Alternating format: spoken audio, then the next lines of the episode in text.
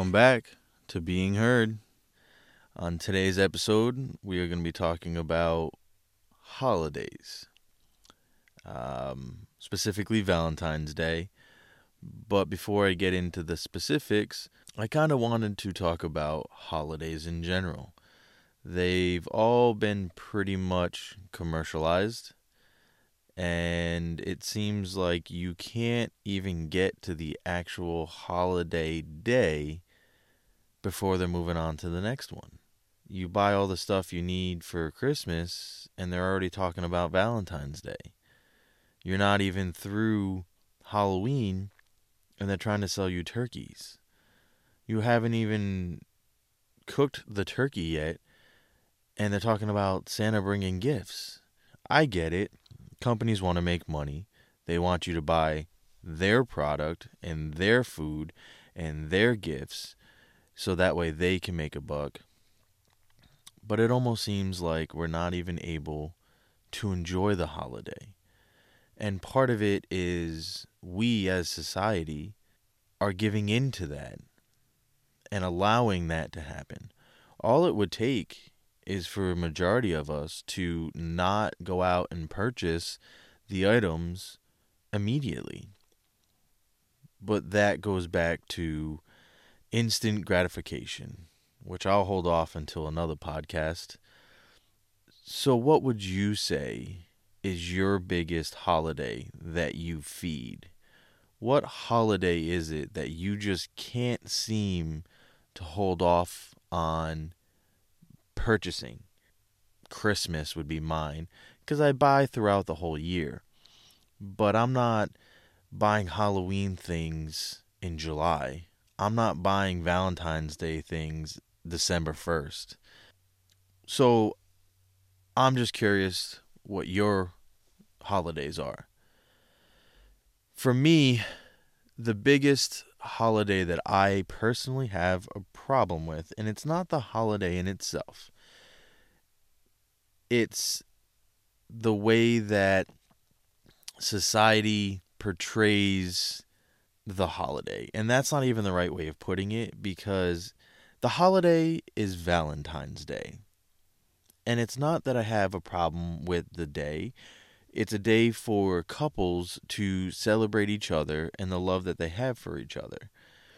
Now, you could go back into the history of Valentine's Day, and it's ultimately, I believe it's a pagan holiday and there's a lot to it and it's not the uppity cheery holiday that i believe it is. Give me a second while i actually google this real quick. So let's see. Yes. Valentine's day wasn't always cherubs and hearts. As you probably know the day is named after saint valentine but our story starts long before he came along. According to the New York Times and History.com, the holiday's origins might stem from the ancient pagan festival, like I thought, of Lupercalia, Lupercalia, which predated Christianity. Interesting. Similar to the modern Valentine's Day holiday, the Roman festival was celebrated in the middle of February and involved feasting and pairing off partners. However, unlike Valentine's Day, it was an extreme celebration filled with debauchery, blood, and sacrifice. Uh, I'm not even going to read that. Um, goat cut into strips, dipped in blood, um, slapping women with it, supposedly they believed it were to make women more fertile in the coming year. So you still have a red association with the holiday. That's crazy. Um, so as you can see, Valentine's Day isn't what it's been made into. Now, obviously, over the years, it's been transformed. Uh, here we go.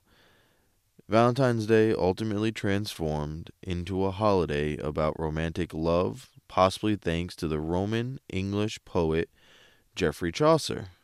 The Times notes that Jack B. Oruch, a late University of Kansas English professor, made strong arguments to credit Chaucer with our modern ideas about Valentine's Day. Speaking of Chaucer, in the movie A Knight's Tale, played by one of my favorite actors, Paul Bentley, I believe is his name. But like I started out saying, it's become so commercialized. The problem that I have with it the most are men, husbands, boyfriends, fiancés are being deemed amazing gentlemen, the best father, husband, boyfriend ever. Um, and I'm not saying that none of them are, but a majority of them are not. They're buying flowers on the way home Valentine's Day, or they make a reservation at a fancy restaurant and pretty much wear their work clothes to meet their wife, girlfriend, or fiance, and then they're cherished or praised for what they did. But what about the other 360 days of the year? Minus their birthday, Father's Day, uh, Christmas, Thanksgiving, you know, a few other days. So I won't say 364. We'll say 360. What about those days? What about those men, rare as I would deem it to be, who buy flowers just because it's Thursday, or draw their wife a bath because they know that they had a stressful day or week at work, who decide that let's go out to dinner because neither of us should have to cook because we both had a rough week. What about those men? Why can't men and women, for that matter, do this for one another any day of the week? Why do they need to be told for weeks on end that there is a specific date that they need to do these things? No, I'm not saying that men and women don't need to be reminded. You know, we get into the mundane Monday through Friday. Kids have soccer practice, football practice, band practice, some adults have activities that they like to do. I personally like to shoot pool. I play cards with my buddies. Sometimes it's girls' night. That's why there are certain couples that have designated date night. That's at least something. They are going above and beyond the usual and understand that they need that quality time together. So I just don't understand why men have such a problem with doing this. And it seems like the men who do or would like to are typically single or are in a toxic relationship, and vice versa for women. There are women out there who spoil their man and in turn are dating a narcissist, or the man feels entitled to this. So I just anyone who might have an idea for this, email me, call me, post a comment. I would love to hear other people's opinions as to why they may feel that this is the reason. Now, I'm going to go out and say a lot of them are going to be either attacking me, saying, well, that's just the way that society makes it seem, or I'm working so much that I don't really have much else to do. And there might be a lot of women out there who are sticking up for their man, saying that my man is still a good man even though he doesn't need that. Or something along the lines of, I don't require that. It's not a matter of whether or not you require it. There are a lot of people out there who are in relationships who just want to be heard or seen or felt special there are a lot of stay at home mothers who, after all day of dealing with the kids, cleaning the house, the husbands come home and act as if that's what you're supposed to be doing. Why should I do anything out of the ordinary when you're doing your quote unquote job? And that leads me to communication. Ah, yes, communication. The root, the sore spot, or the the pulse of this podcast. It is key and it is vital. And I will probably talk about this specific attribute often communication and feeling heard and being heard. Without it, very little will survive. I mean, if you just think about all the people you communicate with on a daily basis, some are easier than others, some are nice interactions, and some are just rude and hard to even get through the interaction with. But at the end of the day, you must communicate to survive. And yet it seems to be the hardest thing to do at times. It ends relationships, careers, situationships, friendships, all because people have forgotten how to communicate. And you might be sitting there saying, I communicate just fine. Do you, though?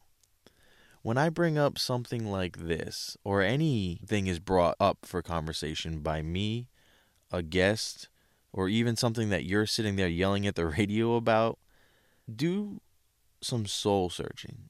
Really dig deep and tell me if you truly can, in this case, communicate. Because sometimes it's you who can't communicate. Now, I'm not saying that you can't talk.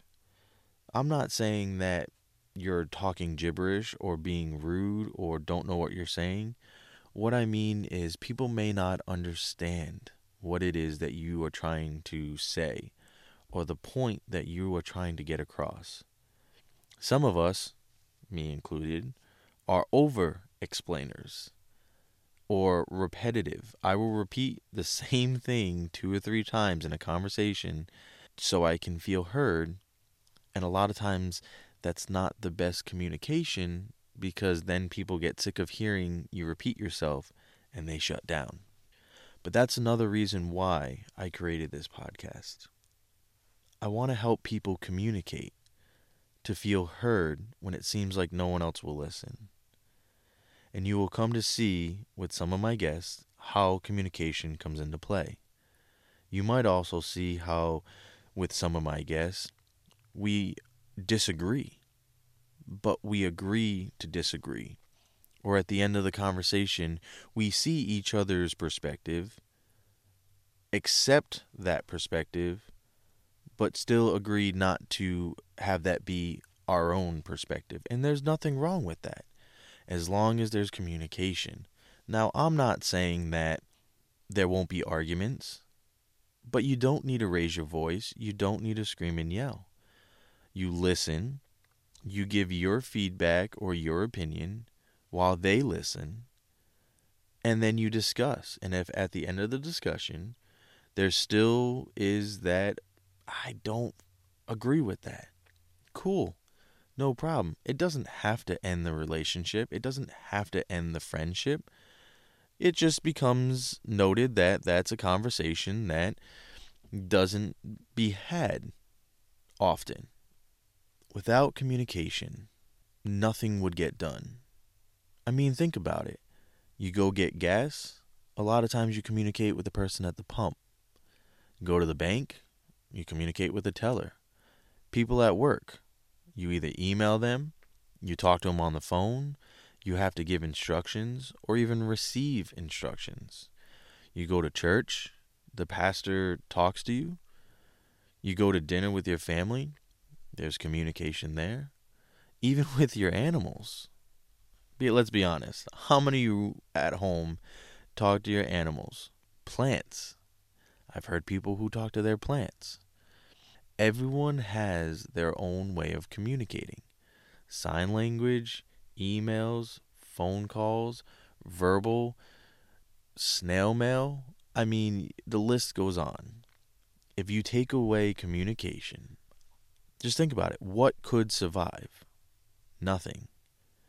Even if you want to talk in your own language, it's communication.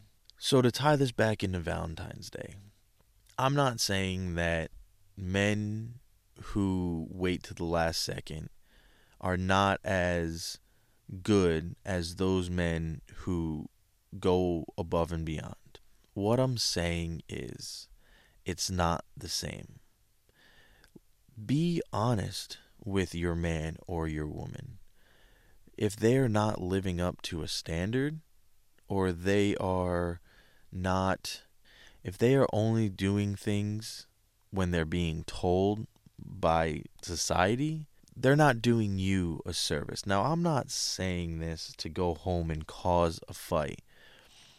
I'm saying this in a sense of holidays are being commercialized, and without communication between a couple, things can become petty and there can be some disagreements or times of feeling unheard and feeling inadequate or not feeling seen. So, this is more of a combination of making sure people understand that we need to do more than just what society tells us to do. And there's nothing wrong with that what what hurts to buy flowers because it's Thursday? Give her a foot massage because she's on her feet all day. Go for a walk and leave your phones at home and just dive deep into one another. Communicate. There's so many times, especially with phones nowadays, where people are so engulfed in their tablets, their phones, their computers, the TVs, that I bet if you were asked some deep questions about your significant other, you may not even know the answer. Or you may know the answer, but you may not know why that's the answer. What's your wife or husband's favorite color? Why is it that color? What is the significance of that color? What's their favorite number? What's the significance of that number? Why, out of all the numbers in the world, is that their favorite number? What's your wife or husband's favorite meal? Is there any particular reason? Or do they just really like Mexican? Or do they just really like Italian? Were they raised up on it? Was it something that they never really had much of, so when they get it, they love it? Was it something that a family member, a grandmother, a grandfather used to cook for them, so it holds a special spot in their heart? Go home and ask. I challenge you to go home today, tomorrow, next date night, and really dive deep back into those questions you might have other ones that you are thinking about and go, you know what? I never really understood why my wife has a fear of this, or why she prefers to go to vacations in a cold spot instead of a hot location. There's nothing wrong with rekindling that line of communication. It's just communication is something that I feel strongly about like I said in this podcast, it's something that I'm going to talk about a lot. Probably touch base on it throughout different podcasts. And it's something that you're going to hear a lot of. Because to me, communication is key. Without it, it causes problems.